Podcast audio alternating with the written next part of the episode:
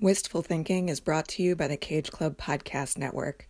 For all things movie and nostalgia podcasts, go to cageclub.me. That's cageclub.me. Welcome to Wistful Thinking, where we talk about all sorts of things, uh, including but not limited to revisiting beloved pieces of media from our youth. I am Kara Gale O'Regan, and with me today is not my regular co host, Jordan Poland Clark, but instead Cage Club Podcast Network co founder, Joey Lewandowski. Hello, Joey. Hi, Kara. What's up? I am super excited to talk about what we're going to talk about today. I am so sad that Jordan cannot be here, but Jordan's computer is in computer heaven and is unavailable for us to do this. But that means that you and I get to do a backdoor pilot for the podcast that will never be, may may possibly one day be, but for now will not be.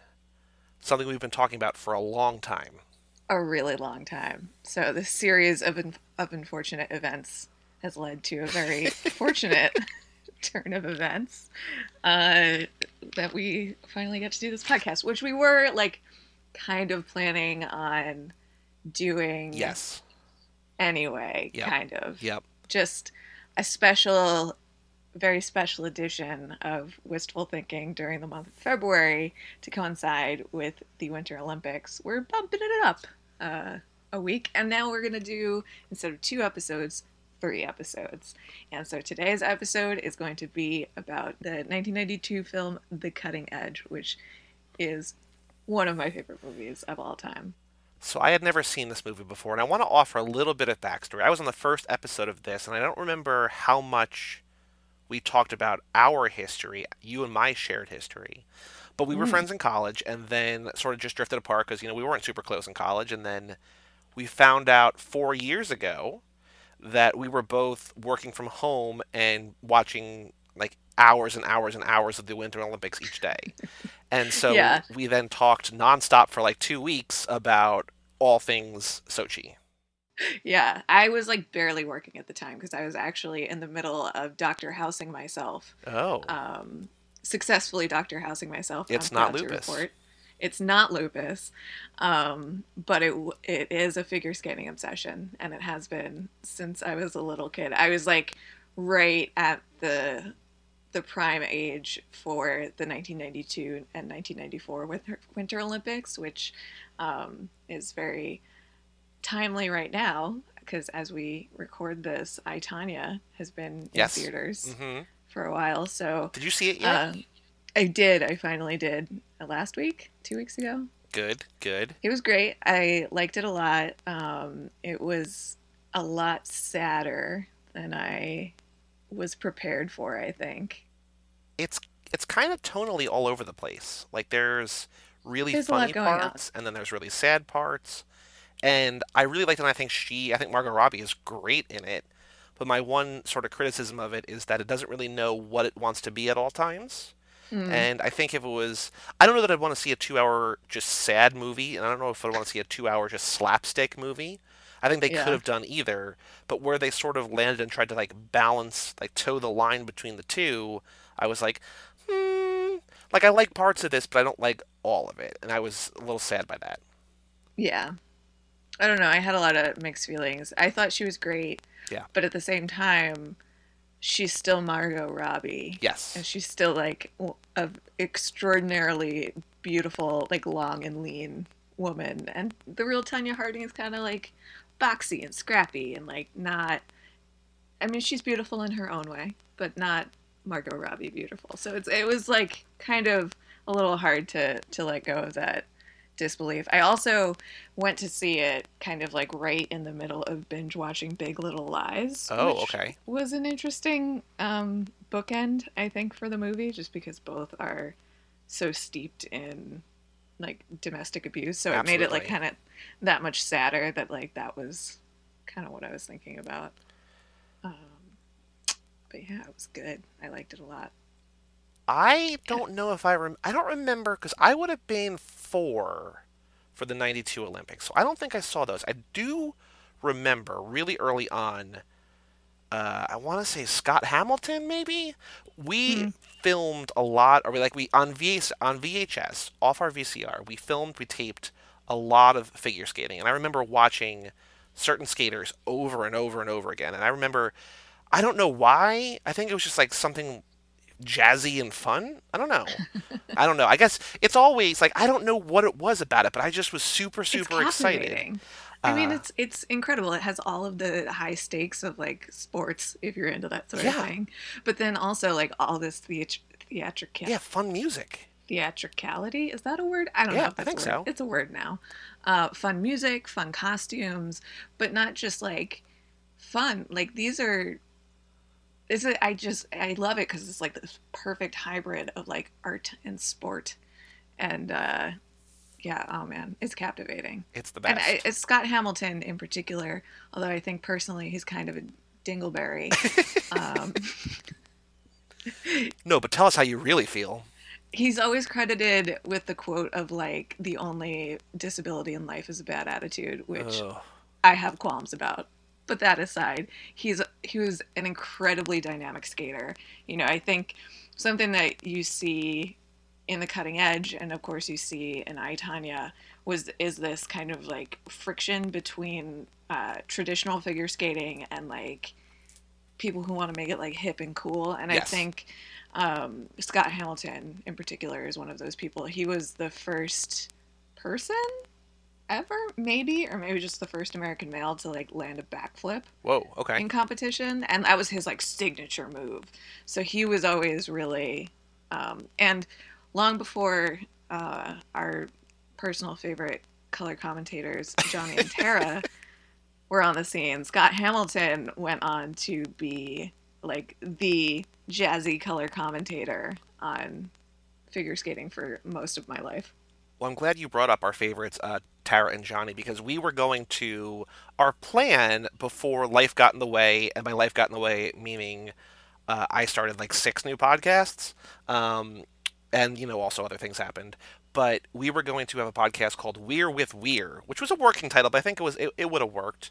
And we were solid. We were just going to cover uh, figure skating movies, and we were going to release a bunch during the Olympics. Maybe you know, backdate a bunch and maybe record one a day during the Olympics or something. Who knows? Uh, but that didn't happen. Maybe for the 2022 games. Who knows? but you know i have a whole spreadsheet that lays it all out it was and an amazing amount of work that you put you put in so much prep into this and i felt bad that we didn't do it because like it was you know the year and the synopsis and like where to watch it and like this like crisscross cross section of like spanning literally close to 100 years in in cinema history mm-hmm. of figure skating movies and i was like oh my god like this is amazing and then it just didn't happen but we get to talk about three of some kind Olympic movies, figure skating movies, ice skating movies, whatever, over these next couple weeks, and I am super excited. Mm-hmm. And when I first made that spreadsheet, I Tonya was just, you know, it like in pre-production. It was like maybe it'll come out in 2018. Who knows? You know, barely a glimmer in anyone's eye, and mm. now it's, uh, you know, winning all sorts of awards. So that's exciting. Um, so just to to get it out of the way, I know the Olympics are like super problematic in just about every way. Yep. Uh, I mean, pick an issue, it's a problem. But I cannot help but love them so much. It's the best. It's the it's best. It's the best thing. That's also the worst thing. Yeah, I think that's definitely true. But um, this year's Olympics kind of has like an extra sinister quality to it, not just because of the whole North Korea, like, are we all gonna die in a nuclear winter? Who knows? Situation, which is like ridiculous. It's fun to think about. Bad enough as it is. Um, but I don't know if you've been paying attention at all to the uh, legal case of Dr. Larry Nassar. Uh, I feel like calling him Dr. Larry Nassar is giving him a little bit too much formality and credit for a guy yeah. who should rot in prison for the rest of his life. Yeah. Um, just all like eternity, really. It's it's just it's heartbreaking. It's devastating. Uh, the only, I mean, like, I my favorite. I mean, I love the Winter Olympics more than the Summer Olympics, but you know, in the I I, I watch the shit out of them both times, and I think there's a real comparison in terms of athletic ability, but also sort of the type of athlete and also kind of like the yeah. the body between like figure skaters and gymnastics and just seeing like mm-hmm. having such a focus personally now with these movies and with the Olympics coming up on like figure skating and especially talking to you and you've been so excited about you know watching the qualifying and everything like that. And then on the other hand you have these other athletes who are also incredible and sort of the summer comparison to these. And then you see like you know McKayla Maroney like there was talk that she was going to be fined hundred thousand dollars for breaking her NDA to testify. And like come on. That didn't happen though, right? No, no. Um, I, I don't but believe it did.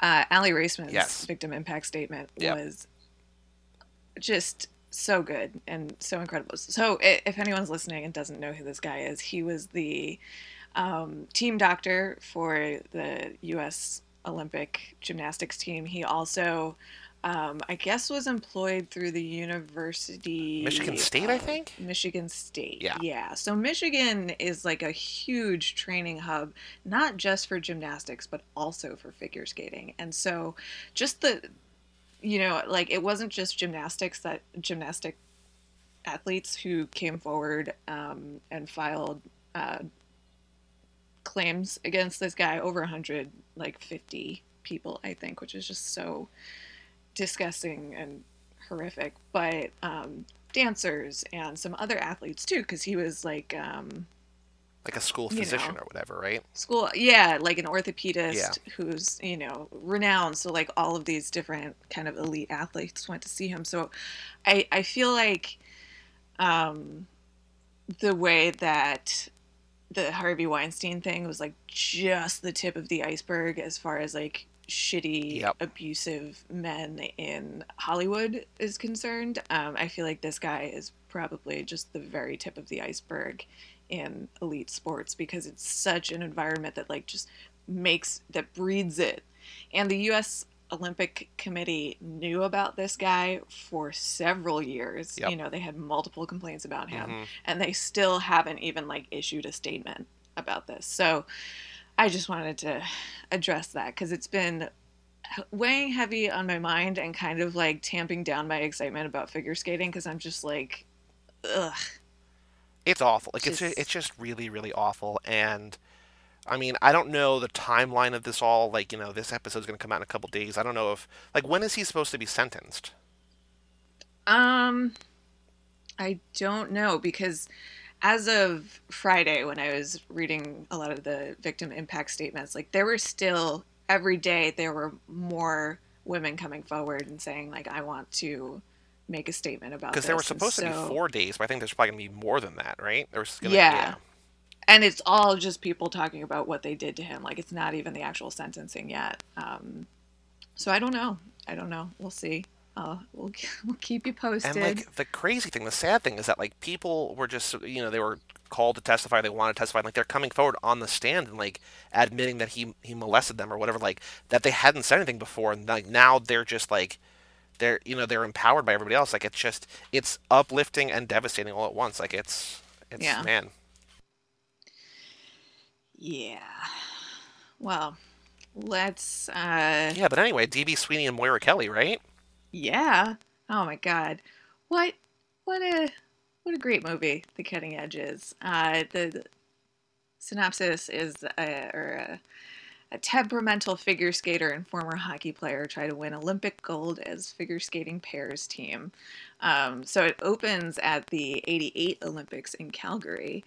Um, and the movie kind of spans the training time between that Olympics and when it ends at the 92 Olympics in Albertville. When I was watching this movie, I was kind of seeing it like it's it's sort of in a way like what if Tonya Harding and Nancy Kerrigan had to do a a, a duo, like skate in a pair because mm-hmm you know, obviously it's a, a, man and a woman and not two women, but he's essentially kind of playing in a lot of ways the Tonya Harding role. Like he doesn't know why it has to be like this classical music, and he wants to play like you know hardcore rock or whatever, like whatever you know the like.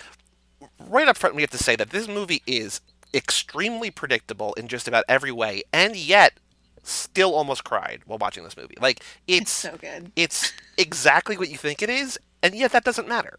And so yeah. you you see this, well, you know, pristine basically ballerina of a figure skater who does everything by the book, and she's you know the ice queen, but she's also like the best skater. And then he's like, yeah, why don't we play some like rock music and like just be like dudes out there? And it's like, well, of course that's what it's going to be. But I was also like, you know, having seen I Tonya it's like that's sort of what she wanted to do. Like she doesn't know why, like the the button, right? He wants to. He's like, I'm not going to button this button. And I was thinking about I Tonya like, well, why do I have to wear what they want me to wear? Why can't mm-hmm. I wear what I want to wear? And I was like, wow. Yeah. Well, that's one of the shitty parts of figure skating is that like as as fun as the theatricality of it is, like you're not just judged on your technical ability, like you're also judged on these kind of frivolous um, aspects in a way that like you have to kind of work within the existing framework of this very traditional and patriarchal system so that you can like meet these certain benchmarks to be judged in a certain way. And that's l- less true now than it was like when this movie was made because of the way that they've changed the scoring system and the judging and that sort of thing. But it still like totally factors in to how they're judged which sucks because you can have a skater like Tonya who is or was like this total fucking powerhouse, like incredible athlete, but because she doesn't conform to this, like, you know, she doesn't look like she skated out of a snow globe. And she wants to skate to ZZ Top instead of like, I don't know, the can can, whatever. and they even say it in this movie, like the announcer, you know, when they're trying to qualify for the Olympics, and there's a three couple skating for two spots, and there's the one that advances, and it's you know down to our guys and the other team and they skate well, but they get like five sixes or whatever. And the announcer even says in the movie, I wrote it down, sometimes the scores reflect more than what's happening out there on the ice. And it's like, that just mm-hmm. sucks. But I mean, it's, I know that it's true to life, or it was, but, you know, it's just like you can do everything right. And just because you're not doing it the way, or you're not, you're, you're not the person that the judges or that the, you know, the country or whatever wants to send to Albertville, like, you just, don't get to go, even though you're better. Like it's just it's just shitty. Yeah. And now there's they've changed how they do the Olympic selection. So now, and this has happened. This happened uh, last time around for the twenty. What year is it? Twenty. This is 2018. So the last one was 2014. 2014. In 2014, uh, among the women's field, um, in in the the national championships are not actually trials they're they like do this weird sort of calculus and try and figure out how they can field the best team at the Olympics. So you can win nationals and not actually make the Olympic team, which um, she didn't win, but she came in third last time. Mirai Nagasu, who made the team this year, um, she actually was put on the team as an alternate behind Ashley Wagner, who didn't even place. Came in fourth or something, or yeah, yeah, yeah. But because she had been a, a more consistent skater overall, they wanted her on the team to field um, a better team in Sochi. And this time around, that actually happened in the men's field. Um, I don't even remember the guy who won national. I think he won nationals, or he got a silver medal, one or the other. Um, and he got placed on the team as an alternate. And Adam Rippon, who came in fourth, I believe, is in that third slot. But I'm super excited about that because he is an incredible skater, and he is one of uh, the two first openly gay men that the United States is sending to the Olympics. Wow, Winter good Olympics. for him. So, yeah, that's actually very exciting. And good for us, kind of, as a country. Mm, yeah, I mean, Mike Pence is still going to be leading the Olympic delegation, so Ugh. there's that. But you know, is so a question for you that has nothing to do with this movie. Which I mean, yeah. you know, we are almost 20 minutes in and we have not really talked about this movie much. But so Russia's not allowed to compete in the Olympics, but still like hundreds of athletes are going to be there from Russia. Is yeah. my girl Yulia Lipnitskaya going or is she not going? No, she actually retired a few years what? ago. Um, it's hard to find information in English. Uh, it's mostly in Russian, but Yulia Lipnit- Lipnitskaya uh, during the last Olympics did that incredible uh, girl in the red dress skate to Schindler's List, which sounds like a terrible idea. Sounds like maybe not not a great choice, but uh, it was pretty incredible. And she did this one crazy spin move where she would actually like dislocate her uh, hip so that she could pull her leg all the way up to her face. And, it like, was do this ridiculous. crazy- Yeah.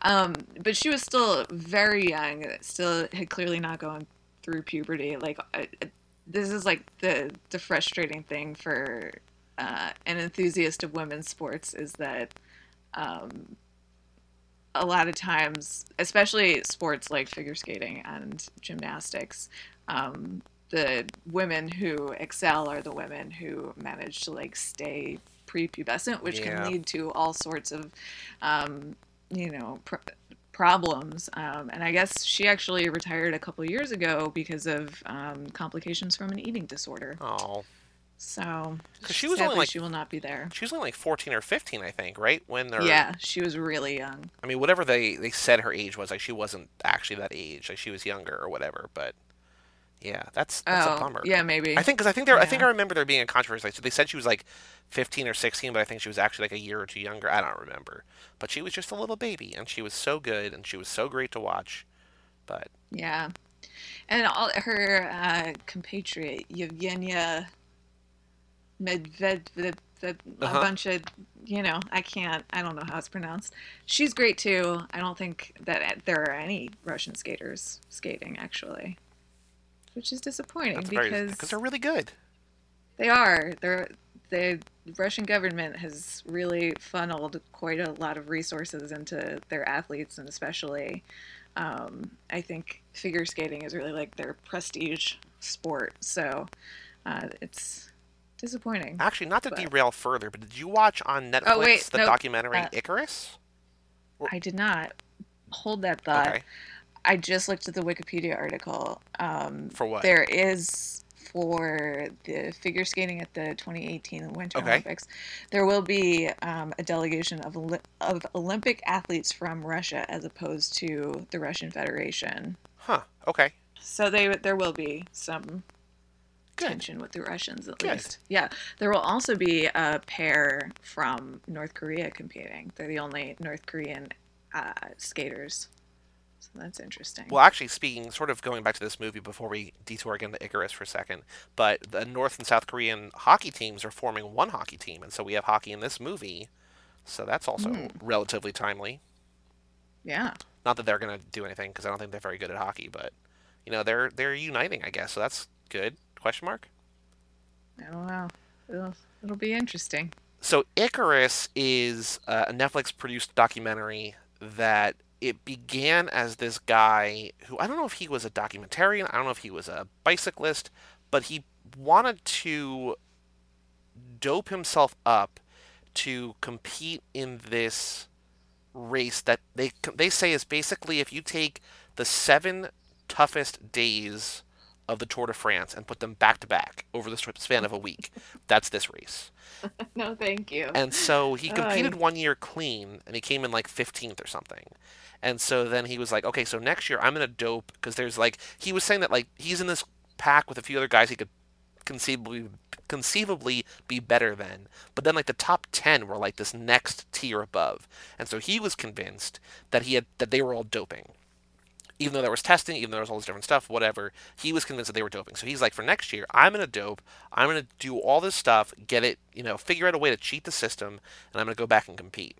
And so he starts to do that, and then he gets in touch with this Russian doctor who basically the the documentary shifts at this point, and it becomes about this guy who doped all of the Russian athletes, and like you know, when they were in Sochi, like he explains how they beat the system, and it becomes this whole thing about like, you know, why is this guy helping me? And then while they're making the documentary, the news breaks about this guy, and then like you know he's he's fearing for his life and he flees to America, and like it's this whole like complicated story. But they talk about like they have like these Russian athletes in there, like you know footage of them, you know, crying and bawling about how like after they were suspended from the 2016 Olympics, the Summer Olympics, you know, and then they were eventually reinstated or whatever. But like, it's this weird doping documentary that becomes about the whole Russian doping scandal and about specifically about Sochi and all this different stuff. And like,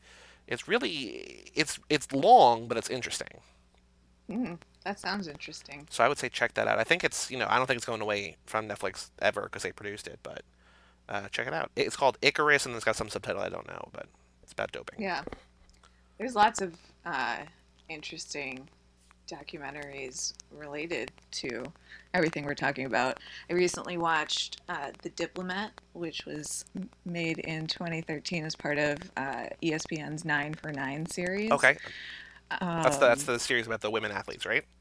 Yeah, Yep. they they did it kind of like the 30 for 30, but they were celebrating the 40th uh, anniversary of Title IX, which Mhm. is a federal law that uh, requires that any educational institution that gets any financial aid from the federal government has to have equal opportunity um, based on gender. And so, like, one of the big places that that's manifested is in sports. Um, and so, they the diplomat is actually about Katarina Witt, who was a uh, figure skater from East Germany. Mm-hmm. So uh, before the Berlin Wall fell, and they um, kind of look at her celebrity status in East Germany and how that afforded her, you know, kind of all of these special privileges that most East Germans didn't have, and, and kind of the the pull between the East and West, and that was really good. Um, and then there is actually a 30 for 30 about figure skating about Nancy and Tonya Ooh. um, which I highly recommend because I think I think actually I I Tonya is based on some of the interviews that they got for that documentary, or or that was like the jumping off point Okay. for for making the movie. Um, yeah, it kind of it's like the documentary version of I Tonya, but like more about Nancy Kerrigan too, who um, I don't know. I, I I I would say actually more than anything, it's about the media coverage of it. Okay. If that makes sense. Which I don't know if I Tonya really gets into it. I mean, the media is there, and you see the media like you know camping out on her front lawn and everything, but it's not about like it's really just about Tonya, which is cool. Mhm. Yeah. Um, but it's it doesn't really cover the era as much as just her in that era. Yeah, and I think that the uh, 30 for 30 documentary does a good job. Thirty for Love thir- when when a thirty for thirty is good, like it's really good. Like they can kill it. Yeah, I thankfully have not seen many bad ones, so Yes. it's good. Also, one last documentary that I don't remember the name of, so I'm gonna look it up Solid. really quickly. Um, is Johnny Weir's documentary that he made during um, the Sochi Olympics Oh. called Johnny Weir to Russia with Love The Impact of Russia's Anti Gay Laws on athlete, Athletes and Activists Oh. in the days leading up to the 2014 Winter Olympic Games.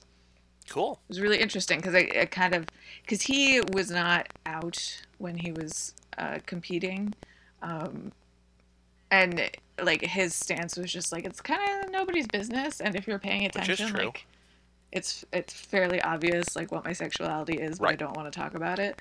Um, and has since been very out, but you kind of see his kind of uh, relationship to queerness kind of change over the course Huh. of making the documentary because before he didn't really think of it as this political thing and then he realized like just what uh, privilege it is to live in a country where he doesn't have to or at least as of when he made the documentary he didn't have to fear for his life you know simply because he was a gay man Right. um, I don't mean to laugh, You know. but I mean like yeah it's just yeah, I mean like we went backwards. We went backwards in time. right yes sadly that is true And not in a fun way.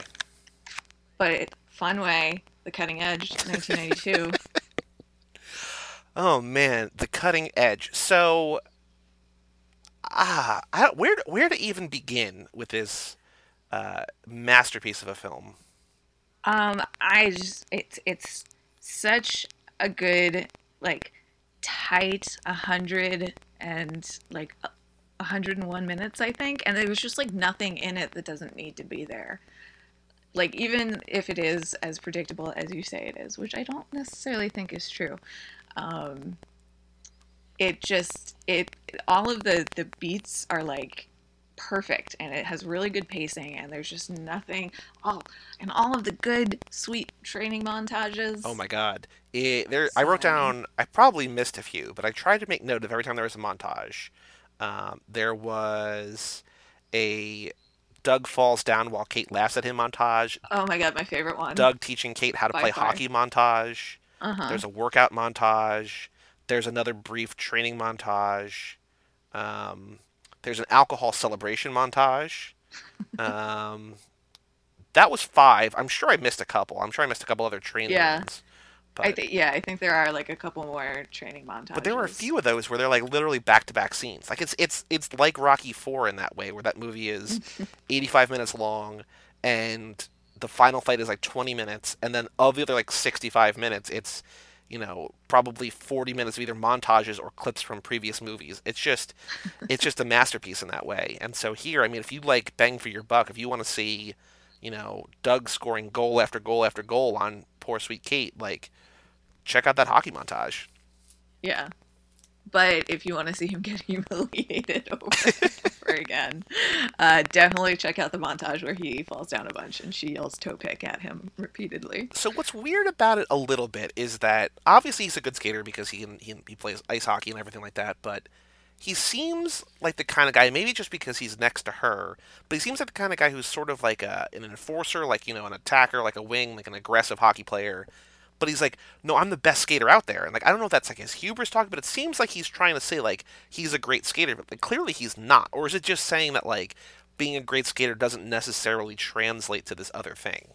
Yeah. I, skating, I mean, the whole toe pick thing is based on the fact that you actually wear different skates when figure skating or playing hockey. And figure skates actually have that like serrated front part. That's the toe pick. Yep. Um, and that's used for jumps and, and all sorts of um, fun figure skatey things. Uh, and so if you're used to skating super fast on hockey skates and then you go from that to figure skates, the toe pick a lot of times will kind of uh, trip you up. But also, I mean, you're skating in a very different style for a very different purpose. So I think, you know, with hockey skating, it's um, sloppy isn't the word that I'm looking for, but it's just, you know, you're not. It's not finesse. It's it's just aggressive. It's definitely not finesse. Finesse, yeah. And also, I mean, figure skating is so balletic and requires really good uh, proprioception, which is your perception and your sense of like where your body exists in space and like where your limbs are and that sort of thing. Whereas, where I don't think that you really need to be that aware of it with hockey skating because you're just plowing into things. Whereas with I think figure that's skating, probably like, simplifying things a little bit, but I don't know enough Well, about hockey yeah. to really defend that. But I see where you're going. Yeah, and like with figure skating, you have to be aware of what your arms are doing, and and you need to, your feet to be in a very specific uh, configuration to do any sort of jumps and that sort of thing. So I think it's it's just a different style of skating, Uh-huh. and so among hockey players, he might be the very best skater, um, but among figure skaters, she seems to be among the very best skaters Yes. Um, which is part of the reason why they wind up together because she also has some personality issues that um, don't lend it, itself very well to uh, pair skating. And so that coupled with the fact that she seems to have this uh, exceptional talent and ability has made it hard for her to find a somebody on on her level as far as skating. I mean, the tagline to, to this movie is "The King of the Rink is about to meet America's Ice Queen," and so uh, it's. I mean, that's that sums it up right there. You know, he's the Yeah, the best hockey player, and she is, you know, like uh, Elsa in Frozen, basically. Yeah. Just, you Yeah. know, has to be alone. I do like that her dad is John Locke from Lost. We get Terry O'Quinn with hair, which is pretty great. Uh, but you know, oh, and the worst mustache. but like, e- like I feel like she doesn't get along with anybody. Like it's it's weird. No. And you know, as the movie goes on, and she has a boyfriend appear out of nowhere, which is, I guess, expected or understandable. And then he proposes to her, and then she breaks it off and then gets drunk for the first time and throws herself at Doug. And I'm kind of on his side and like, you know, I I'm supposed to just drop everything and like get with you. Like I feel like in her secluded Ice Queen world, she doesn't really have a sense of like how other people think, kind of right. Like it's not even just Yeah. able to uh, interact with them. It's like, well, how do my actions translate into, you know, how other people perceive me? And like, I don't think she cares, which is sort of a good stance to have. But but by the time that like she does care about what other people think, like it's it's this weird 180. And he's like, well, no, like that's that's weird. Yeah. Well, she's had this like really isolated life where uh, her father is like extremely rich, you know, and all she's ever done is train to be an Olympic figure skater. She didn't even get to go to school. She just had tutors. Um, you know, so I think she just like doesn't really have social skills and has never really needed them. Um, I do like when Doug asks, "Where'd you matriculate from?" Because that's a fun word for him to drop in that sentence. Yeah. Uh, but uh, in addition to the King of the Rink is about to meet America's Ice Queen, there's some other taglines. Oh, I'm sure. I'm sure they're all amazing. Can you hit me with them? when true love breaks the ice. Oh, And then these next two are kind of a, a play on the same idea. One, theirs is a love skate relationship. the second one is the ultimate love skate relationship. yep. That's a better one than the previous one, but yes. Yeah, I agree. I also agree. do love that, as you can imagine, in a story of a mismatched duo, they do fall in love as the movie goes on, and the movie ends with a flawless performance, a kiss, a freeze frame, and then credits. And I was like, oh, this is the perfect ending to a movie. Mm-hmm.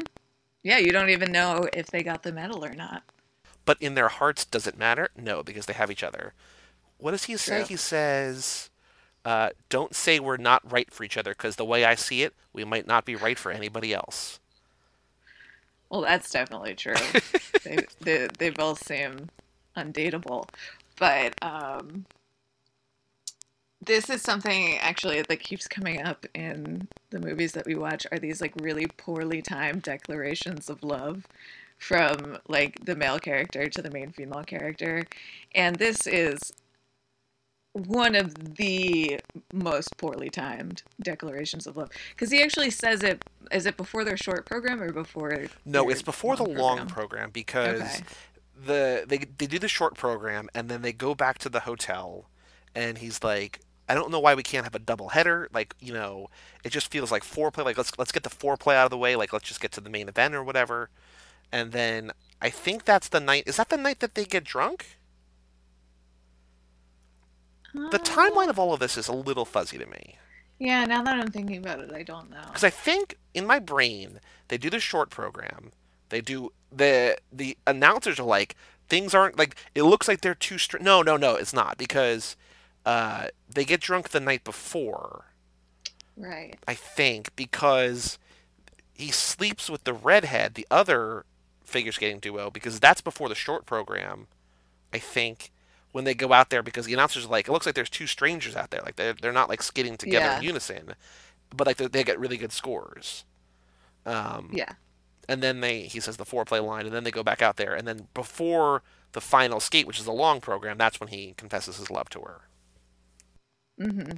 Which, like, right before you step on the ice is mm, probably not the time.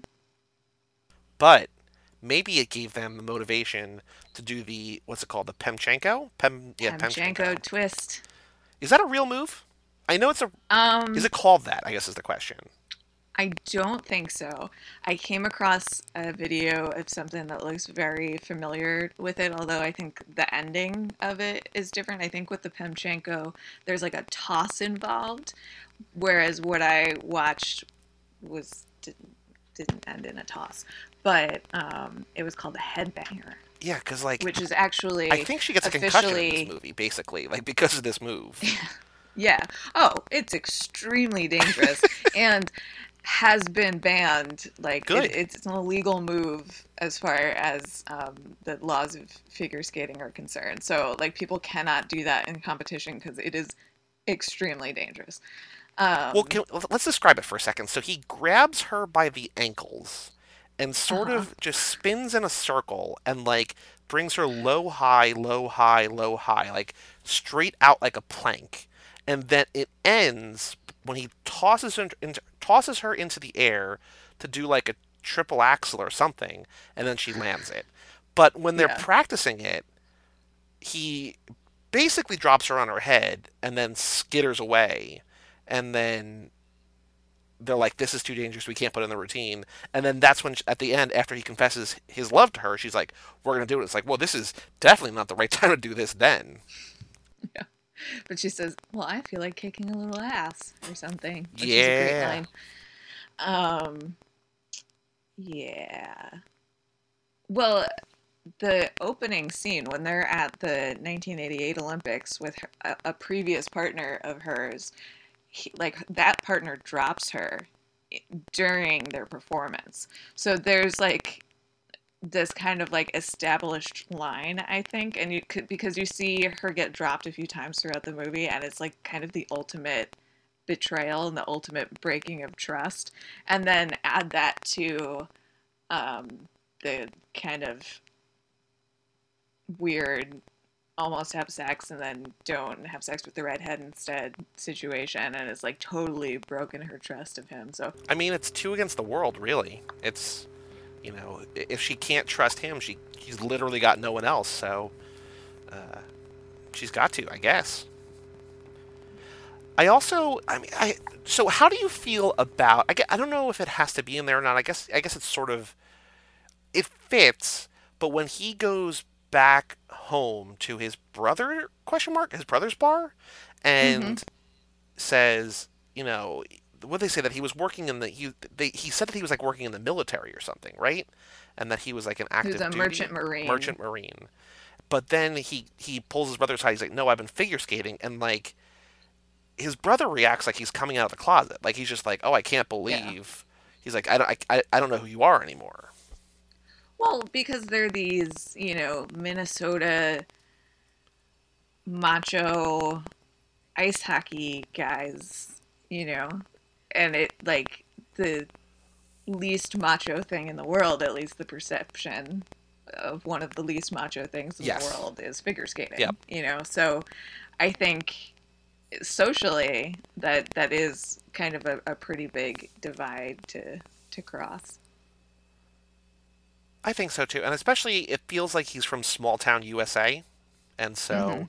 you know, small mind, I guess, or just not open to the world. And also, this is 25 years ago, and so there's Right. also that. Or you know, if this is even, you know, because this movie, like you said before, spans four years, like from 88 to 92, sort of, and like maybe this is even 90, so maybe it's closer to 30 years ago, and you know, it's it's understandable. Just I mean, height of the AIDS epidemic. Yeah. You know, and like I think it's not that that far for somebody who thinks of figure skating as something that like sissies do to, you know, from there to homophobia to I do wonder. I don't think he says in this movie. Maybe he does, but I don't remember it. But like he could say, you know, well, like you should see the girl. You know, if he wants to like bro it up with his brother, like you should see the girl that I work with every day. And like, I did- like you know, there's even the shot in the or the there's the scene in the movie where he's like, you want me to put my hands where? And like Yeah. all you have to do, like to sort of like get your brother, I guess, back on your like bro side is like say like you know I get to like you know do whatever to this girl. I don't know. Like there's there's ways to sort of spin that into a positive. You know what I mean? Like in that close-minded like i can't believe that you're figure skating uh whatever like i can't believe that this is what you've become i think there's a way to say that but he doesn't i don't know if i don't know if he's just caught off guard i don't know if he's whatever or if that's just not the movie what the movie wants to be but what is this movie rated by the way pg-13 Oh, that's a good question. I don't even know. because i it was on Um, hd net movies which is PG. pg Mm-hmm. because it's it, it really sort of, i mean it's not like aggressive but like it, it sort of toes the line between like is this okay or is this not okay Yeah, but I think it, it mostly like the thing about watching this again that was so satisfying is that there's really not I mean there's some like problematic Taming of the Shrew overtones Yep. that I don't love. Um, but there's nothing that I have to like make the grand bargain of like I'm gonna let this be okay because I I just want to enjoy the rest of the movie. You know, which so often happens when I'm watching something, whether it be like how the woman is treated or there's some sort of like really horrendously ableist thing that happens, or you know, just have to like the reasonable suspension of like I'm just gonna not get too worked up about this because I just want to be able to enjoy a movie. There, there's almost none of that in this, which is really refreshing. Well, because what's what's crazy about this movie is like it's an hour and forty minutes, and like it it flies by. Like there's nothing mm-hmm. like, and I don't know if that's just because of the montages or just like because it has a lot of ground to cover, but there's just a lot happening, and it almost doesn't have time to slow down and like throw anything like that's like too problematic. I mean, like like you said, there is stuff that you sort of maybe wish wasn't in there or whatever, but like it, it, it almost doesn't care at times about the story like it's just about like the action which is kind of cool. Like i feel like it almost was you know i don't know if it's you know producers saying like okay look like there's going to be you know young girls who come out for figure skating and for the love story but like we also need something for like their the, the boyfriends that they drag to the theater to like have some kind of like action and like sports and stuff. Mm-hmm. And i do feel like it's kind of the type of movie that doesn't seem like it would but sort of covers more quadrants than you than it you think it would. Yeah.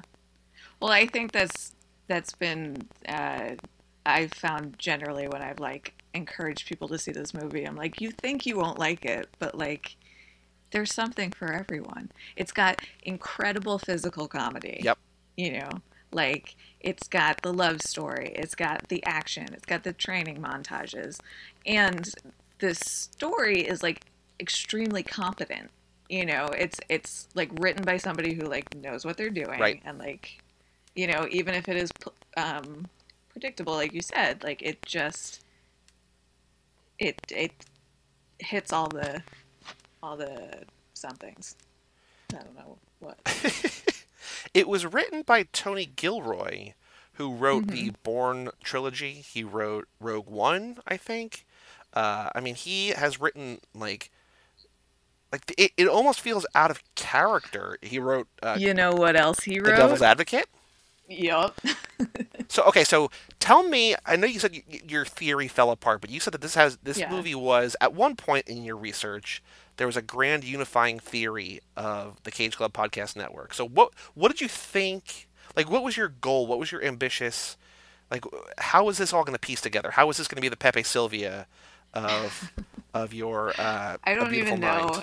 To be honest, I don't even know anymore. I was just kind of like clicking through people's profiles on IMDb Okay. while I was watching it, and yeah, I think I once I saw that the um, the writer also wrote The Devil's Advocate, which hits both Keanu and Charlize.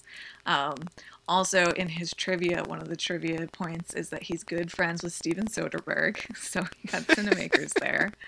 Um, executive producer Robert W. Cort produced executive produced the Bill and Ted's Oh, okay. movies, as did the uh, uh, one of the other EPs, Ted Field, who also executive produced The Invention of Lying, which features Philip Seymour Hoffman. And I know that because the PS I Love Hoffman guys just asked us if we wanted to be on that episode. So otherwise, I wouldn't have picked up on that. But the Which and that's actually the episode that came out yesterday as you're listening to this. So Well, there you go. Um, oh, uh, um, with that guy, I got the Keanu Kung Fu movie mixed up with Last Samurai with Tom Cruise. Okay. So I was like, holy shit, he's got a Keanu movie in there too. Not true. But uh, the cinematographer, Elliot Davis, was also the cinematographer uh, on Man of Tai Chi. So, which is a great movie, which is which was Mike's pick for the best Keanu Reeves film. So that counts. you want to know what else? What else? He did Out of Sight Oh. and Grey's Anatomy. Oh, very cool. So yeah, so everybody behind the scenes also had their hands in other pots of things that we've Right. covered, And like almost all of them worked on Kazam together. which is amazing.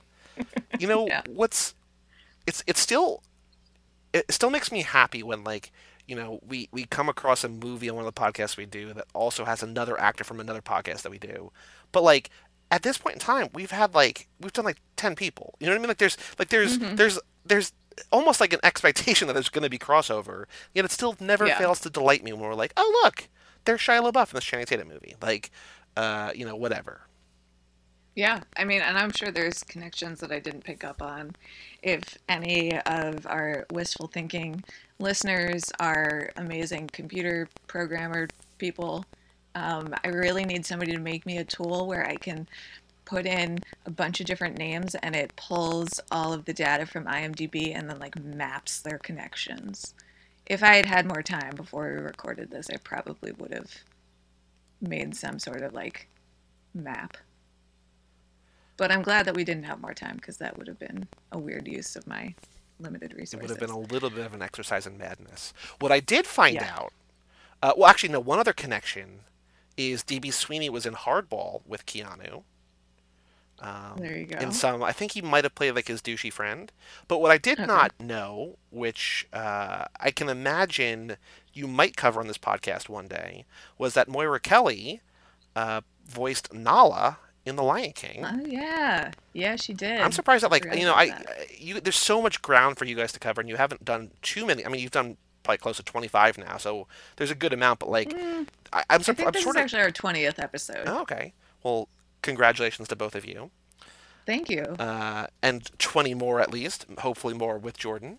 Um, but I'm surprised that like people like somebody did Jurassic Park, but like I feel like Lion King is another one of those that like everybody's seen and everybody loves, and I imagine it's only sort of a matter of time until that pops up.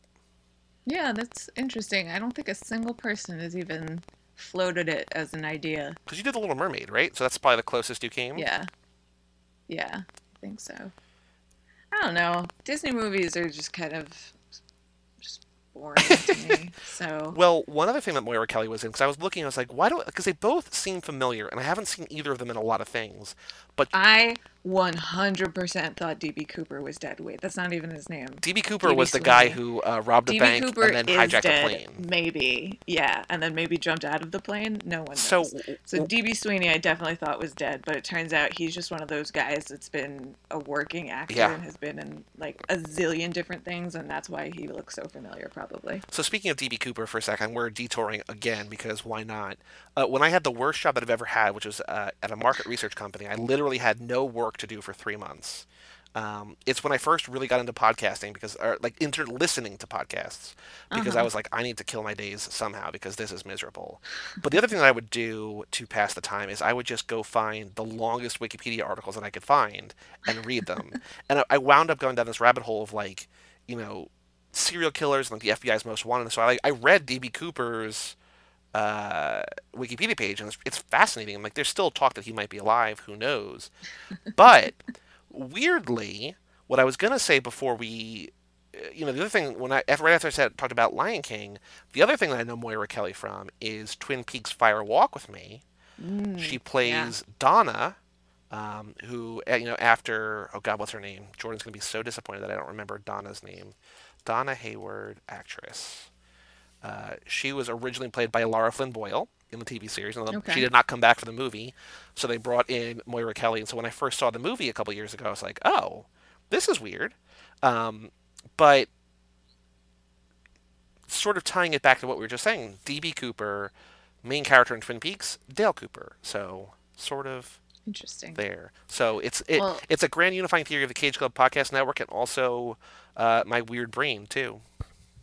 Yeah, um, somebody, I think the cinematographer, speaking of your weird brain, also shot um, Little Children, which was adapted from a book by Tom Perrotta, who Oh. wrote The Leftovers. Yes. So, um, and then also circling back around to Twin Peaks, the episode that we were gonna record this week before um, Jordan's tragedy with her computer is uh, Death Becomes Her, which st- uh, oh, I want to see it because whenever you if you guys do that, I want to see that because I haven't seen that movie.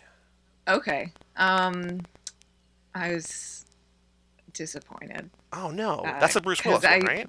loved it. Yeah, I loved it as a kid because it was like on cable all of the time. But um, it turns out it doesn't it doesn't hold up. That's sad. Um, but Isabella is in it. Oh. And she was in Twin Peaks and was a lover and collaborator of David Lynch's for quite a while. Yeah. and David Lynch, a little bit of a spoiler, but although I think it sort of makes sense if you think about it, we will be covering him eventually, one year from now, or not not one year from now, some year from now on Cinemakers. So uh, we will see a lot of Isabella Rossellini there. Yeah. She's so good. She is very good. You know what else is good? This movie. It is. Oh my goodness. I'm trying to think. what Um, other what other things? Like it's hard to talk about a movie where like everything kind of seems to blur into each other. Yeah. Oh, speaking of blurs, oh my god, the movie poster is so good. It has this incredible it's it's the two of them skating directly toward each other with this great like early Photoshop motion blur. Oh, I'm looking at it now. Oh, it's so good. Because I didn't see that one. I just saw the other one where it just basically oh, the top half of that looking at each poster. But yeah, whew, man, that is real wonderfully bad. Wait, so this is so how many cutting edge movies are there? There's like four. Four. Have you seen Yeah. all of them? I have. Are any of the other ones good? Listen, I loved them. um, good, probably not. all right. Uh, the first sequel, I think, has like their daughter in it. So, Huh. spoiler alert. Wait, so how far in the it- future is it? um, you know what? Let me just look them up, and I can tell you. While you look that up, I did notice that DB Sweeney is in a new TV series called Ice, which I thought was Mhm. pretty coincidental, but it's about diamonds. It's not about ice skating. Yeah, it's definitely not about actual ice, which is unfortunate. Um, So if they okay, so in terms of timeline, so they kiss for the first time at the '92 Olympics. Say they date for a while, so they get married in like, let's say the end of '93, beginning of '94. Mm-hmm. How far in the future is this movie about their kid? 2006, so she would be 12, and she's definitely not 12 in that movie. Who cares? How old is she? supposed like, is she Um, like 16 or 18? Like she older? Or she younger? Yeah. She's older. Okay. Yeah, she's old enough to be competing at the Olympic. Yeah. Okay. Yeah. So a little bit of revisionist history, but that's totally fine. Right. Spoiler alert. It's even though you don't see them medal in the movie, it is canon that they did win the gold medal. That makes me So. happy. Yeah, me too. So this the second one. Uh, well, first before I get into that, uh, both Moira Kelly and DB Sweeney made a deal with each other not to do a sequel without the other one. They had been offered a script to a possible sequel, but Sweeney said that the script was terrible and the money being offered was insultingly low. Oh no. Since then, a direct to DVD sequel and two TV movie sequels have been made without their involvement. So they're not in the sequels. Um, but the sequel does. Uh, Jackie Dorsey is their daughter. Who Um, is she? played by Christy Carlson Romano. Oh. Whoever that is. She okay. know who that so is? yes. So here's another Oh crazy connection. She was on Even Stevens and played Shia LaBeouf's sister. Oh my god. This movie really is the grand unifying theory of the Cage Club Podcast Network. Amazing. At least one degree separated from. So I I just what was weird is that I googled because I just googled uh what did I just Google Jackie Dorsey and it brought up the Wikipedia page for that movie that's about her. But when I was watching the movie, I googled Pamchenko and the wiki for this movie comes up, but the word is not on that page. So however Google caches wiki pages, I guess at one point Pamchenko had been on the page or something because I was like, "Is this real?" That's why I asked you about it. But like, it's it's a it's it like Google knows that people are searching for this movie, even though it's not on the wiki page, which I think is just a marvel of the modern internet. Yeah. So yeah, the cutting edge going for the gold, cutting the cutting edge chasing the dream. Okay. Um, and they're like all of them are love stories. Of course. One of them, instead of a hockey player, he's like a rollerblader. Are they always mismatched duos? Yeah, I believe so. I guess that's just like their that's their that's their thing. Yeah. And I believe, if I'm not mistaken, Johnny Weir is actually in one of them Wow. because it takes place at, it must be 2008 Chasing the Dream. Um, the one that takes place at the Torino Olympics. Okay. And Johnny Weir has like a Like a cameo. Cameo. Okay. in that one. Um, you know what surprised me about this movie? That it's a Christmas movie. Sort of. Yeah, I guess so. I mean, they celebrate Christmas. They give each other Christmas presents. They give each other Which- the worst Christmas presents. Talk about two ships passing in the night. yeah. Wow. Like they couldn't not know each other more. And Because he gets her like the hockey jersey, Bobby Hull jersey. some whoever that is. he's a great hockey player, but like, what's he, like? It's it's a terrible gift for her, but it's this thing that means so much to him that it was his, and she can't even pretend to fake interest in it.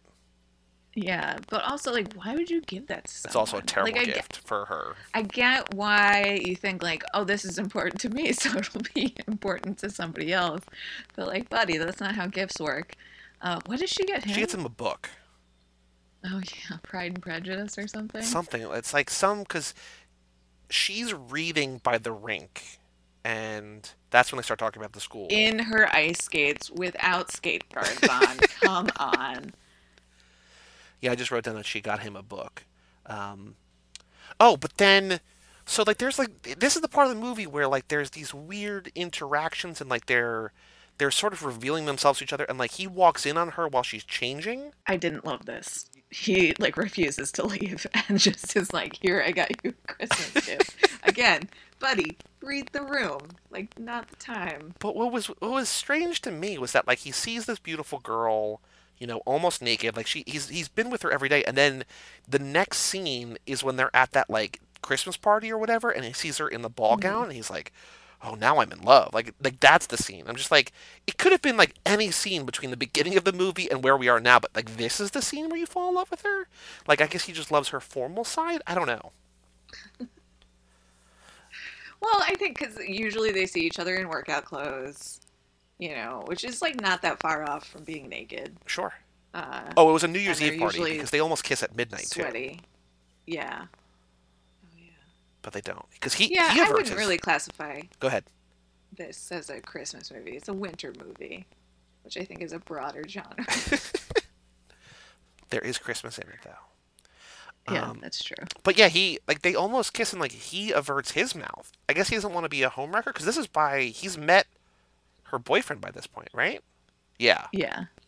Because he's at the party Yes. and he like sees her kiss him at midnight. Which is devastating to this to this dynamic mismatch duo. Um, I do like that they. I mean, I actually I don't know why I said that. I don't know if I like that they use her engagement as a way to sort of psych him out. Like it feels like he's finally confident in what he's doing and like their routine and their partnership and then she's like I'm engaged and he's like what? Yeah. Um, I feel like that was just like that was a beat where he needed to get psyched out Yep. and they were like, We'll just make her get engaged. Yeah. So yeah. Yep. Wait, so let me see here. I'm just I'm looking I'm trying I'm still trying to like I'm like reading through my notes to figure out the order of everything. I wrote down that Doug just wants a doubleheader. So wait, so hold on. So they're at the trials and then he's nervous. He's like, It's gonna pass in ten minutes. And she says Uh, our wait, routine is only two. before you minutes. even get into that, they go from practicing in private to competing in the nationals. Yep, Nothing in between. That's not how that works. But anyway. And not only competing in nationals, but like there's only three couples competing in nationals. Yeah. Well, that you see. I mean, usually there's because like even with t- television coverage, it's like this. Like there's a bunch more, but they only show, you know, a few of them. Sure. There is the oh right because it's her ex partner Right, right. right. and his like the ex what what Doug calls the ex husband and his new wife, and that redhead is the one that he sleeps with. Um, and then there's some other couple that like there's only like six skaters and like we I don't even think we see the other two. No, no, we see them in the German outfits, I think, right? And they Mm, I think they're Russian. they're Russian Yeah. out, but the, the the the little village, the the European village outfits or whatever, the Lederhosen that they trip over. Um, Oh, I don't even remember Lederhosen. I think I don't know. This movie, like I said, is a blur. I just the. Are you talking about the the couple with the woman that has the blonde bowl cut? Maybe, probably. Yeah. It's a very prominent bowl cut. It's so distracting. Um, but yeah, so they they do they go to nationals. They do a skate. He says that he wants a double header. They're down to two couples with the second pair being sent out. Then they go out for celebratory tequila shots. Oh, that's why the drinking happened. Yes. I knew they were celebrating something. I couldn't remember. And then that's where we get the uh, alcohol celebration montage. And I wrote down that she's drunk in love with him. And then she gives her drunken tirade about just what I need, someone else telling me what to do. And then she says, In case you miss it, I'm throwing myself at you. I'm tearing off my clothes. And you're giving me a rundown of drinking do's and don'ts? Uh, but he's kind of, he's, he's right. Passing in the night. Oh no, of course. I'm really glad that he was like, no, we definitely shouldn't have sex right now. That was the appropriate thing to do. Uh, and also serves the purpose of like breaking down that trust between the two of them at a critical moment. Yep. And then, oh, okay. So that's that's what I that's where I'm confusing because they actually do because that's all at nationals, and that's when they, they go out to Right. celebrate after they they advance nationals. But then there's the at the end is the Olympics. There's the five weeks I think between the nationals and the Olympics, and mm-hmm. like that's when they add in. Uh, the illegal move, which is the Pamchenko, right? Like that's when he's like, "We're going to add this in now," Right. and I was like, "What?" Yeah, that's crazy. Yeah. It's so And even Doug was like, "He's like, what? What's happening here?" Yeah. Um, so they actually trained together for like two months learning to figure skate. And the first week that they were shooting, she sprained her ankle. And it's basically a body double for the entire movie, even though apparently she was like a pretty good skater. Really? Which is unfortunate, yeah. Um, but for the Pamchenko, it's a it's a dummy that he's just flinging around. Well, that's good. Yeah. Yeah, let's see. I, I got some some DB Sweeney quotes. I wrote down DB Cooper. So change that. DB Sweeney quotes from Entertainment Weekly Oh, okay. interview in 2012 Okay. um, when asked about how he felt about learning to skate for the movie, he said that he had done this baseball movie called Eight Men Out. Quote, I played baseball my whole life in college and beyond and stuff, and I didn't hit left handed, and I learned to hit left handed, which was extremely difficult for a baseball player to believably do that. So I guess I felt like I could learn it as well as I could, and then they would just have to use stunt doubles and trick photography and whatever else. I didn't really worry about it much until the first week of filming. Moira had gotten so good at it, and she had started to land jumps, but then she landed funny on a jump, and he says he broke her leg, but it was a sprained ankle. Um, and that was the first time I got really nervous. I was hoping they could film her and I could hide in the background, but now a lot of it was going to be me with her stunt double, Right. Sharon Carz. And so I ended up doing a lot more skating than I had planned, and certainly more than the producers had planned. If you skate with an Olympics level skater, they're going to make you skate so much better. It's like having the world's greatest training wheels. So Sharon was able to make me look a lot better than I would have looked skating by myself. when we watched uh, Coach Carter for Magic Mike's, uh, there was news. I'm going to find the, the thing. They the that's that's a movie about basketball where Samuel L. Jackson, you know, basically brings this ragtag bunch of misfits into uh, a championship team or whatever, and they actors had to learn 70 plays for the movie. And that's like a lot, I feel like, even for athletes. But then for actors to have to learn 70 basketball plays is like, what? So, like, it's always impressive to me, not only like athletes that train and prepare and do all this stuff, but when actors portraying those athletes also kind of go that extra step, it's like, wow, like, okay. Yeah, for Jaws 3, um, what's her name? Oh God, who plays Marty McFly's mom in Back to the Future? Um. Oh God, what's her name? Back to the Future. I do like that this is not the first time, and I'm sure it won't be the last time that Jaws three has come up on this podcast. Lea Thompson.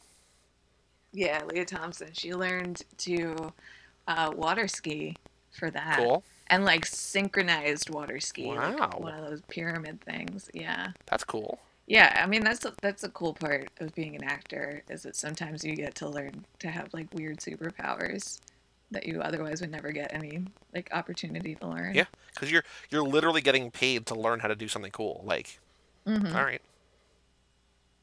Like athletes get paid to do cool things, but like you're not getting you're not signing a basketball contract to learn how to play basketball. But Right. you know you can sign an They they expect you to know that already. Probably, just a little bit.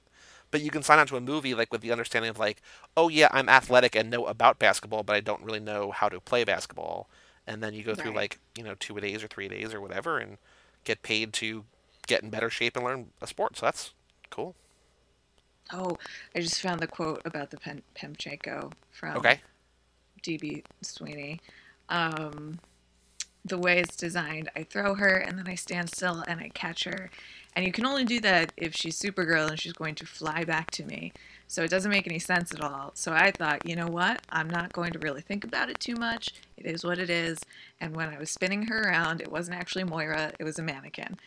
That worked out pretty well, except the wig kept flying off the mannequin. So you start thinking about things like, how can I help the wig stay on the mannequin instead of worrying about the impossibility of the trick? I guess that's that's sort of the acting equivalent of just concentrate on my forehead, right? Like just focus in on the specific thing and don't worry about the craziness of what we have to do, but instead just focus on the wig and you know the rest of it'll just take care of itself, I guess. Yeah, and it definitely did. The only other thing I wanted to And say I about this while you while you skim through your notes is that the end, um, when she when he says something like you know about when they did the Pamchenko, he says you didn't have to, and she says yes I did. He he asks why, and she says because I love you, and he says just remember who said it first. So even in love, they are competitive. So what a Yeah. couple. Yeah, what a nightmare couple. Uh, yeah. But yeah, I'm glad that I watched this movie. I uh, don't know that I'm going to watch the sequels, but Um, yeah, you could probably skip them. They're not. They're not mandatory watching. Like this, I feel like everyone needs to see. The sequels, not so much, because they're basically the same movie but worse. With worse, like Um, with with less recognizable actors. Not that these guys are very recognizable as Yeah. it is, but Yeah, and Moira Kelly is just so good in this. She has like such good faces. Yep. Her reaction faces are always Yes. really Mhm. so good. And as a woman who lived through the great eyebrow scare of the early aughts, it's always really nice Wait, what to does that see mean? women with natural eyebrows. Uh, I don't know if you remember, but in the early 2000s, women plucked their eyebrows within an inch of their life, and they were just these really tiny, skinny, ridiculous looking lines of hair, or sometimes just eyebrow pencil. Huh. Um, everyone looked really surprised all of the time. It was awful. It was a very dark time. um, but I love uh, women with natural eyebrows because I'm like, oh, remember, remember a simpler time when we didn't have to turn our faces into something to really weird looking. But anyway, but anyway. Um, oh, there was something else. What else I want to say? Have you guys announced? Have you said what the next movie we're gonna do is, or no? no, but we can. Uh, it is another movie that I have not seen, but like I admitted on the Casper episode, uh, the star of this next movie was my first childhood crush. Um, so I am super excited to see.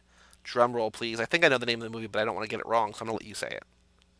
Ice Princess, Yes. starring Michelle Trachtenberg, Harriet the Spy herself. yeah, and Kim Cattrall. What I like is that we have the Ice Queen in this movie, and we are going to the Ice Princess Mhm. next movie. Oh, it's definitely part of lineage. I mean, that was kind of one of the reasons why I wanted to do a figure skating movie podcast because there's definitely. I mean, this is a whole genre. There are with genre conventions of its own, and uh, all sorts of interesting, weird connections between movies. Um, but in Ice Princess, uh, Michelle Trachtenberg uses the power of physics to overcome both figure skating and class inequalities. So I'm really excited to watch it. I am super excited to watch it a the first one. time. That sounds great. Yeah, Oh man. nothing can stop her from realizing her dream to be a champion figure skater. So in the Olympics, is the ice skating the first half or the second half? First half. And so that so, So- that will be out. So when the next episode comes out, it's right around the start, right? Or no? Yeah. Or in the middle, sort of somewhere. No, it's definitely it's like right at the start. I think the next day, Okay. tomorrow, as you listen to this, will be the first day of the Olympics. Well, not this one, but or the maybe next one. openings are. No, this one, because this one's going to be coming out this week. Right, but the Olympics don't start this week. So you are right. You're definitely right. Calendars, man. I forgot what day it was. Uh, yeah, I have no idea where I am. So yeah, uh, the Olympics are starting in a couple weeks. When Ice Princess comes out, I think the opening ceremonies are like the next day, and ice skating is like that whole first week and a half, and then it's other stuff after that, including but not limited to hockey. And we might be doing a hockey Oh movie man. as well. What are your uh, three favorite non-ice skating Winter Olympic sports?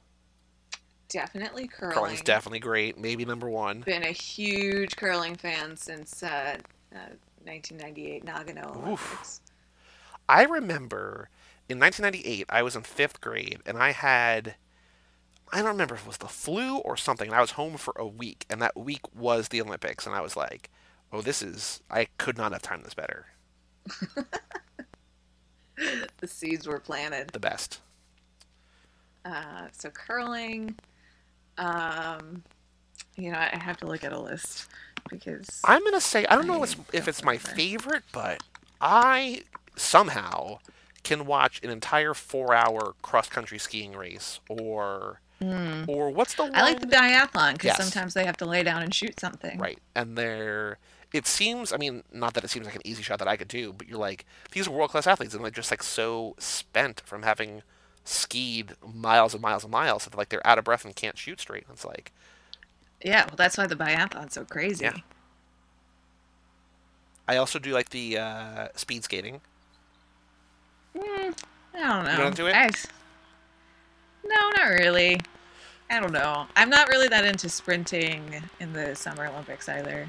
It just it's kind of boring. What I'm into is just whenever there's like a, a dominant performance, and I feel like in speed skating, whether it's individuals or teams, it seems like more often than in any other sport, there's just one. Like it's not necessarily exciting to watch because it's not like a good close matchup, but I feel like you know the Swedes or the, the Finnish or the no the Netherlands, the orange ne- clad Yeah, Netherlands dominate. just dominate and just like I mean, that's why it's kind of boring, is because like it's just like, oh, okay, Netherlands won again. Cool. Yeah, but you gotta give them props. Yeah. Um. So yeah, curling. I think I would combine, uh, like bobsledding and luging. Anything where you're like hurling your Yep. Down some ice. I think is really fun.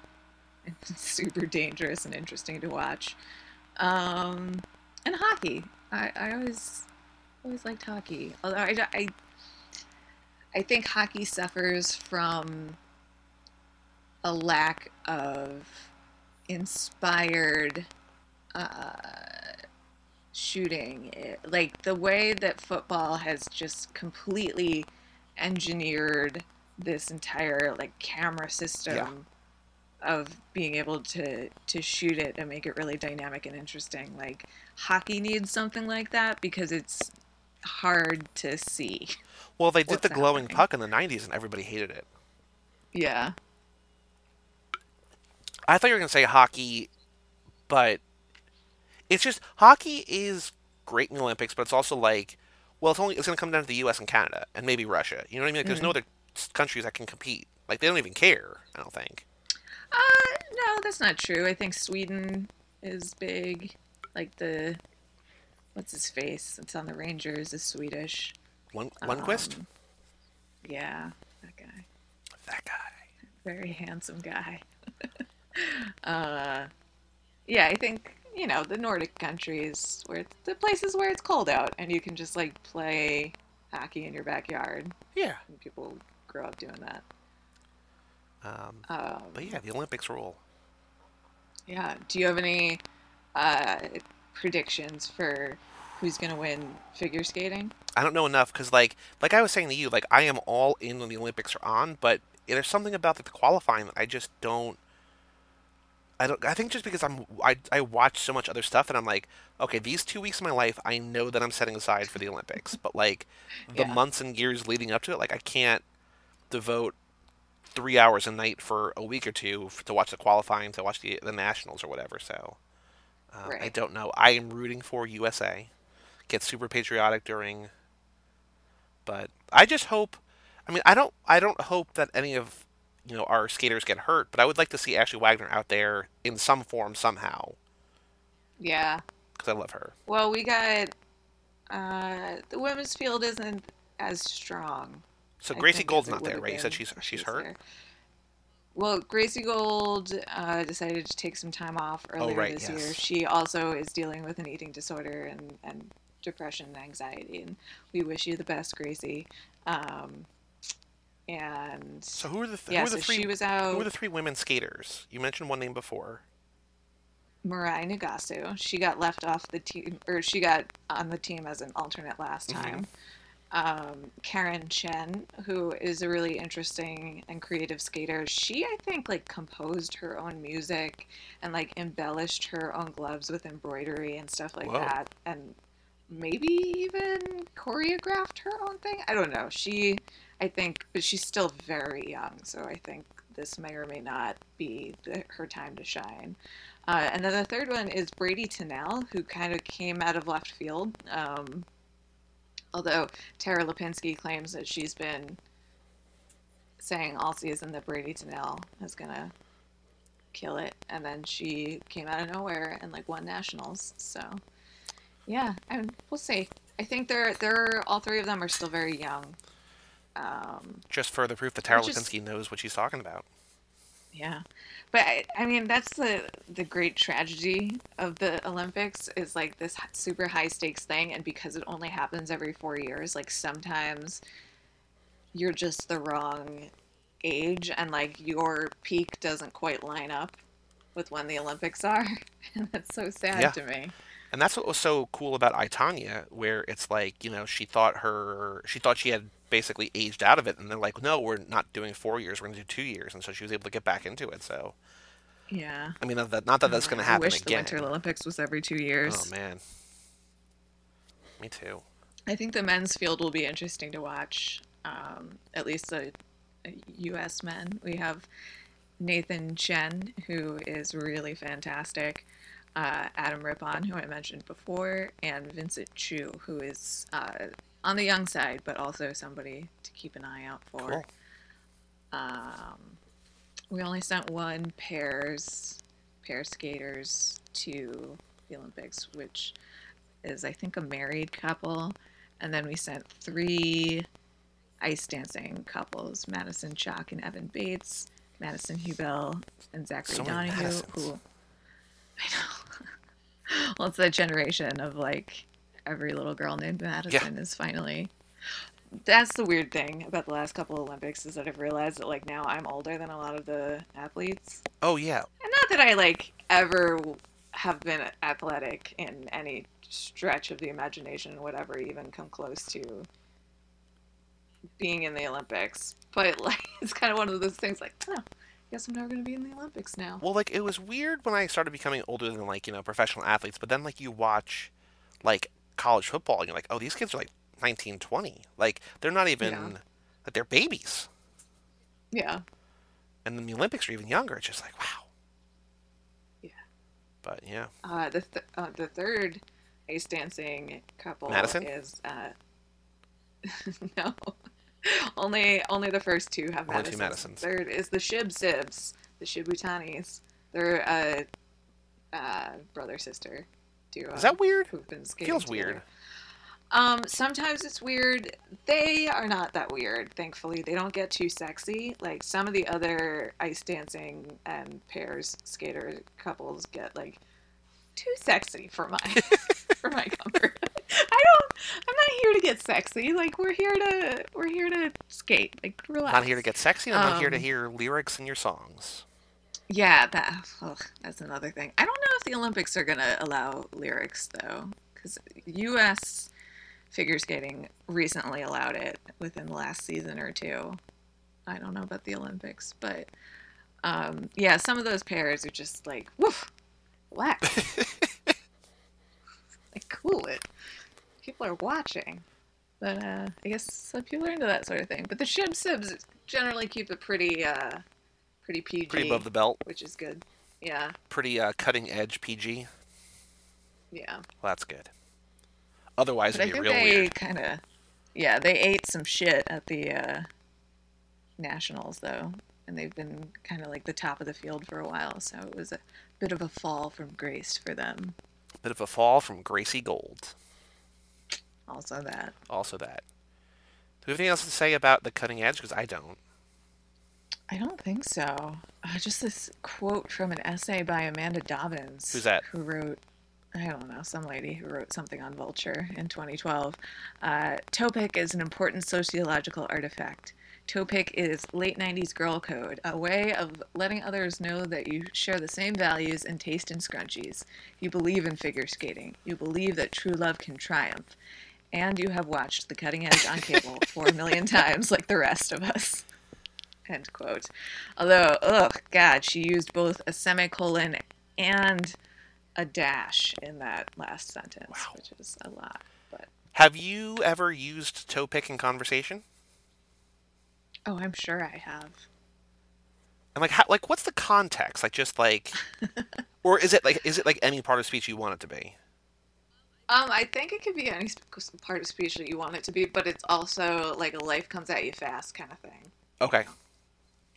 I think that's, or like, uh, oh, you thought you knew what you were doing and you definitely don't. Sort of. Fair. Or just any time you hum- physically humiliate a man.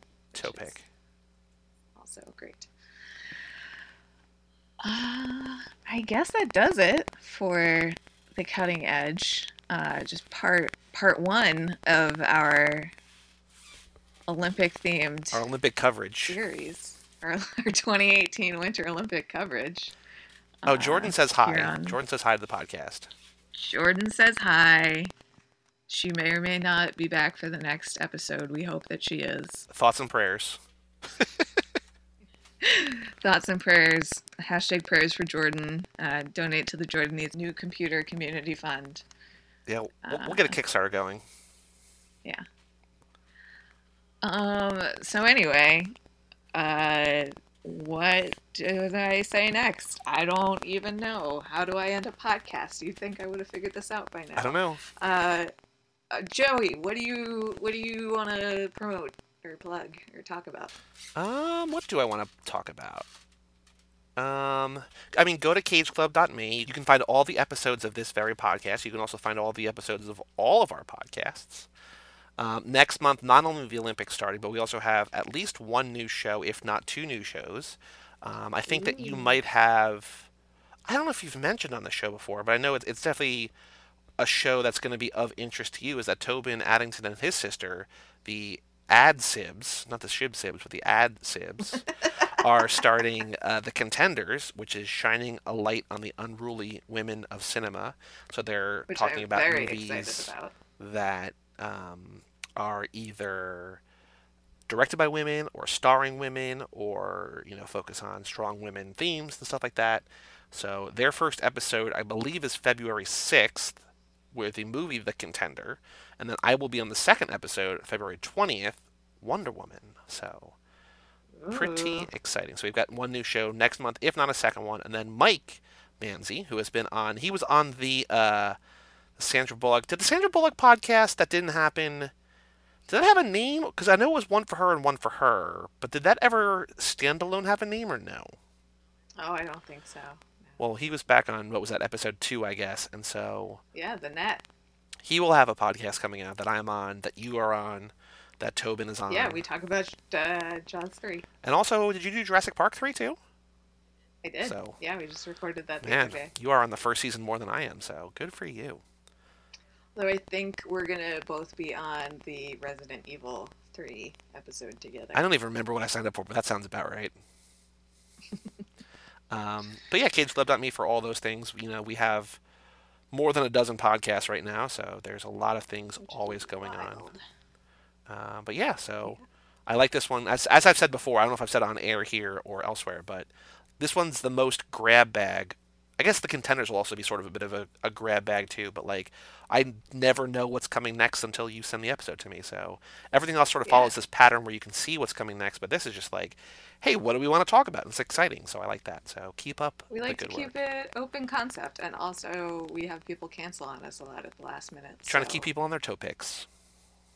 toe pick. Uh, that would have been a perfect place to end. But uh, um, I recently fired up the old podcast machine on my other podcast, In Sickness and in Health, uh, where you can find anywhere you get your podcasts or at insicknesspod.com. Um, our first episode back is with uh, my friend Christopher Snyder, who uh, has been on the show several times before. We like to check in with each other every couple months and uh, talk about the state of the world and the state of whatever is going on in healthcare and stuff. We talked about the diabetes episode of Blackish and some documentaries that I watched. And uh, we'll be back again in February with another episode. How many episodes of that have you done? Numbered episodes, I think the last one was 49. All right. Um, but I did some other special episodes and bonus episodes and stuff like that that don't have numbers. Cool. So more than 50 episodes. Um, so if you look up In Sickness and in Health on whatever podcast machine you use, uh, there's actually now two podcasts called In Sickness and in Health. Mine is the one with all the episodes and all of the positive reviews. the other one started like back in May and only has five episodes. That's not me. So. Well, that's what happened. Like when we started Cage Club, like we're like we know that other people have Nicolas Cage podcasts, but within three weeks, when we were doing three, I don't know why we did three a week, but we did three a week. But like within three or four weeks, we had already put out more episodes than these other shows had done ever, and we're like, oh yeah, like we're just gonna not necessarily the best Nicolas Cage podcast, but in terms of but completeness, the most prolific. yes, absolutely. Yeah. Where in six months we put out Well, seventy-eight episodes, even- which is whew, I'm happy to have more people doing podcasts on the topic that, or the related to the topics that I podcast about. I think that you know, the more the merrier. When I I started in sickness and in Yeah. health because it was a thing that didn't exist and it was a thing that I wanted to hear, so I had to make it. Um, since then, there has been a ton of chronic illness and disability podcasts that have popped up, and I am thrilled about you're that. pioneer. I just don't want them to have the same name as me because it's bad for both of our SEO. I mean, it's especially bad for her SEO. Yeah. Like you already have an you. I mean, you have an established brand, and she's like, "Hey, you know, I'm gonna I'm gonna name my company Google. I'm sure that's gonna you know work out pretty well." I'm just gonna spell it the original spelling of Google G O O G O L. Who I'm, I'm sure Which that that is some company that like somebody thought was a brilliant idea to do, and then nope.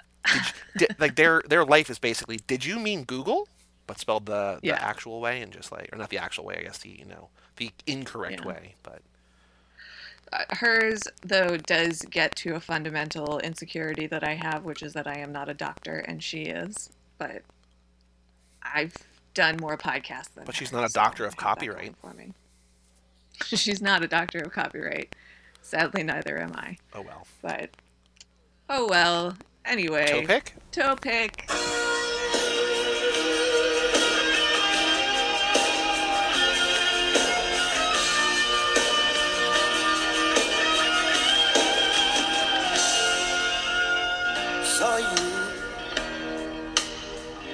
That was all I had to see. Why don't you? Had to have you next to me. From that moment, I knew that you'd be all I'd ever need. And there's a place inside my heart nobody's touched before. And when I found you, I found all that I've been searching for. You turned my world.